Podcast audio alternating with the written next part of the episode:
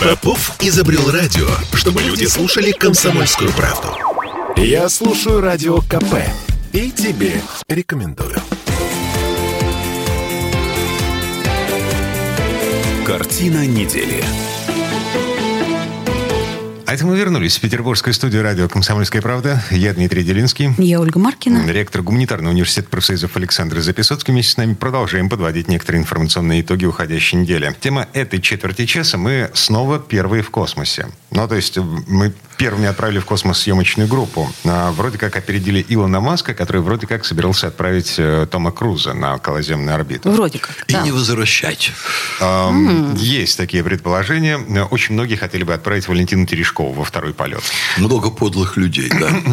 Народ в интернете шутит по этому поводу, мол, Первый канал и Роскосмос за 2 миллиарда рублей снимают материал для нового обзора Бэткомедиан. Вы смотрели Бэткомедиан?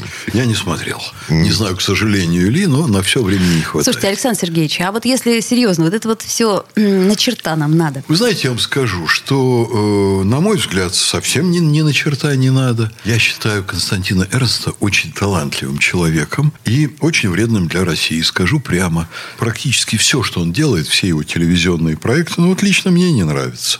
А Рогозин? Рогозин, я, пожалуй, не буду комментировать. Ясно. Я вам Собрались скажу- просто два хороших человека. Эрнст и Рогожин. подождите. Я вам скажу так, что вот в том, что делает Эрнст, я все-таки очень хорошо разбираюсь. У меня много лет жизни связано с телевидением. Вот больше 200 телевизионных программ я снял. И я разбираюсь в том, что делает Эрнст очень неплохо. Тем более, что я читаю его различные идеологические эскапады. Я считаю, что это разрушитель отечественной культуры. Лучшего, что в ней есть. Что касается Рогозина, я вижу очень много скепсиса по его поводу. Я вижу очень много критики. Ну, кстати, космической промышленности я тоже имел некоторое отношение. Я занимался оборонной космической техникой. Но я уже этим не занимаюсь лет, наверное, 30. И я специально не слежу. Это же закрытая все-таки сфера, закрытая отрасль. Поэтому я не имею по поводу Рогозина вот такого суждения, ну, которое я мог бы отстаивать с убеждением. Из него делают некого а- анекдотического такого субъекта. То есть это он не сам, по-вашему? персонаж. Вы знаете, что вот если вы откроете интернет и почитаете там кучу бредятины про меня самого, я вам скажу, что это точно не я сам. Погодите, то есть твиттер Рогозина взламывали, когда э, Рогозин писал про батуты, которыми американцы должны, значит, на околоземную орбиту теперь отправляться. Твиттер Рогозина взламывали, когда он писал про то, что российские ракеты нужно раскрашивать под хохлому. И Либо он человек с очень большим чувством юмора. Специфическим, но большим. Он, наверное, человек с чувством юмора, непонятым и недооцененным нашими отечественными СМИ. Вот это совершенно точно. Понятно. А что там у него на самом деле с юмором, я не знаю. Так, ладно. А, В общем и целом, что получается? Мы 2 миллиарда рублей вкладываем в то, чтобы закинуть на мкс э, съемочную группу, э, в то время как США и Китай утюжат Марс своими аппаратами. И Э, тут, и тут еще, понимаешь, из мы еще- космонавтов-то очередь стоит, из наших. Это значит, что два наших космонавта, они не полетят. А может быть, не полетят сейчас, а может быть, и вообще никогда.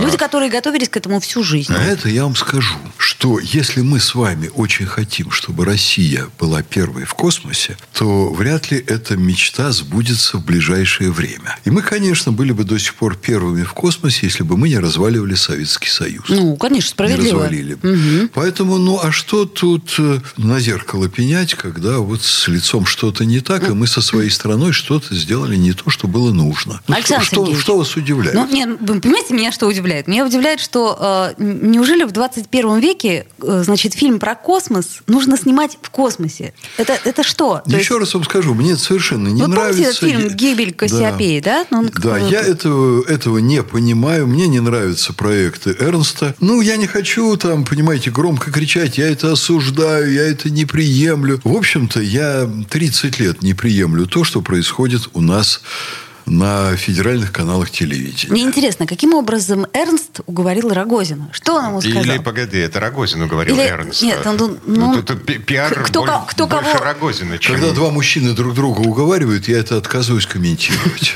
Что-то неприличное есть в этой истории. Картина недели.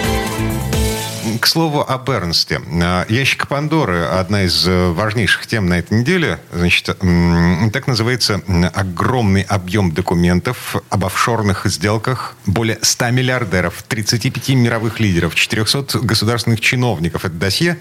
А, это э, слив из одного из офшорных банков. В общем, 11 миллионов файлов общим объемом 3 терабайта. Вся подноготная нашей элиты. И Эрнст там фигурирует. Кстати. Угу. Дмитрий, э, вы знаете, я отношусь к таким вещам все-таки с некоторым недоверием. То есть это неправда? Э, слив из ЦРУ, как вы? Э, да вы знаете, что, в общем-то, когда происходит вот такой слив, я представляю себе, что там 99% может быть правды, а 1% может быть добавленного. Потому что, конечно, я не думаю, что полностью весь этот массив информации сфабрикован, но я полагаю, что 99% имен там никого не интересует. А интересует 1%. И вот в достоверности вот этого 1% у меня есть большие сомнения. Если бы, допустим, Явка в силу каких-то причуд судьбы э, взялся бы заниматься дезинформацией такого рода, то, наверное, я бы взял бы, ну, мне трудно себе представить, но тем не менее, я взял бы 90, 99% правды и добавил бы туда одну маленькую капельку лжи. Но вот именно эта ложь, она привлекла бы внимание, ее все обсуждали бы, ее все крич, выкрикивали бы и а, так а, далее. А что вы далее. сейчас имеете в виду под маленькой капелькой лжи? А я не верю всему, что там публикуется про публичные персоны. То есть я думаю так, а может быть что-то там правда, а что-то нет. Но если это вот так, то вся эта информация теряет в моих глазах всякий интерес. Кто-то там манипулирует нами, манипулирует общественным мнением и так далее, и так далее. Ну, давайте посмотрим на эту историю немножко общее. Значит, там есть данные на, еще раз повторю, 35 действующих бывших мировых лидеров, 400 чиновников, около 100 стран. А самая большая группа в этом сливе – россияне. 3700 офшорных компаний, 4400 фамилий, э, люди с российским гражданством самая большая группа. Еще раз повторю. Эм, какого черта сильные мира сего из нашей страны чего они боятся? Почему они прячут деньги за границей? А я не уверен, что они боятся. А я думаю, что из Соединенных Штатов, если бы Россия делала вот та- такой слив, э, было бы, наверное, 33 тысячи. Э, все практически крупные корпорации Запада, э, или почти все, они держат свои счета в офшорах. Там, когда мы прочитаем название, это будет вообще, вы знаете, потрясающе. Все гиганты практически американские. Так, ну хорошо, мы поняли. Да. Значит, в Америке негров линчуют, и госдолг у них там зашкаливающие со страшной силой. Но наши-то почему? Почему наши? Вы знаете, что, на мой взгляд, вообще у наших сограждан, которые имеют большие деньги, есть очень серьезные мотивы их прятать. Например? Например, как-то в какой-то момент у меня образовались деньги, ну, это было уже несколько лет назад, которые я честно положил на депонент, но еще больше было денег у одного моего родственника, я не буду называть его имя, и он тоже положил в тот же банк на депонент. И в какой-то момент ему из банка позвонили и сказали, а правда ли, что вы вот переводите свои деньги в другой банк? Он сказал, нет, ничего подобного. Оказалось, что в российский банк, в общем, очень приличный, я этот банк, я ему посоветовал туда деньги положить, приходит человек молодой, с паспортом, абсолютно таким же, полностью совпадающим с, с паспортом моего родственника. Только фотография другая. У нас криминогенная обстановка такая, которая не сравнится с а. Западной Европой и Соединенными Штатами. То есть они боятся все криминогенной обстановки? Криминогенная обстановка, конечно, совершенно не отрегулирована. Я вам скажу. мира сего. А тогда, да, у меня вопрос. Если они сильные мира сего, так почему у нас, э, извините, криминогенная обстановка? Криминогенная обстановка у нас потому, что другие сильные мира сего, работающие в правоохранительных органах, очень сильно недорабатывают. Совсем недавно... Ну, И тоже хранят деньги как, в офшорах. Как недавно, 10-15 лет назад, у нас цифры людей, которых крали в Москве, вывозили на Кавказ. Крали в Москве, подчеркиваю, вывозили на Кавказ.